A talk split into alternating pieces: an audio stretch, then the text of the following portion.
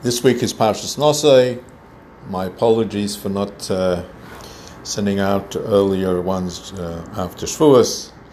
But be that as it may. So Parshas Nosei, we deal with the Parsha of Soita. We just finished learning uh, Masechta Soita, so I thought it would be kedai to say a thought from the Rebbe from Toras Menachem, Chelek Chaf Ches.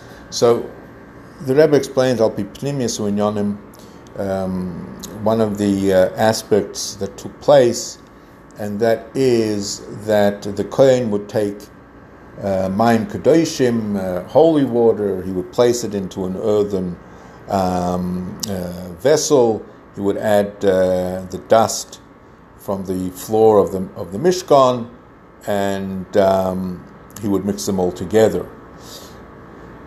Now, the Soita, she represents all sinners because we know, as the Gemara says, a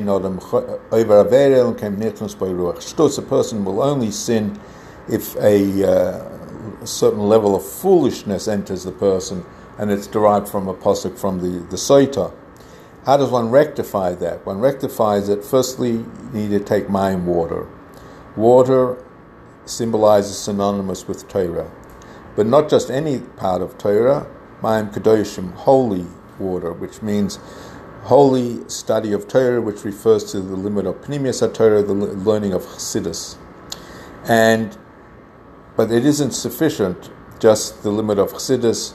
You need to ensure that uh, the Chassidus is spread to those who are on the level of a Kleicheres, those who have, um, have sunk very low um, and uh, they're like an earthenware, and to the extent not just an earthenware, even not an earthenware, they're just nothing more than uh, than the dust.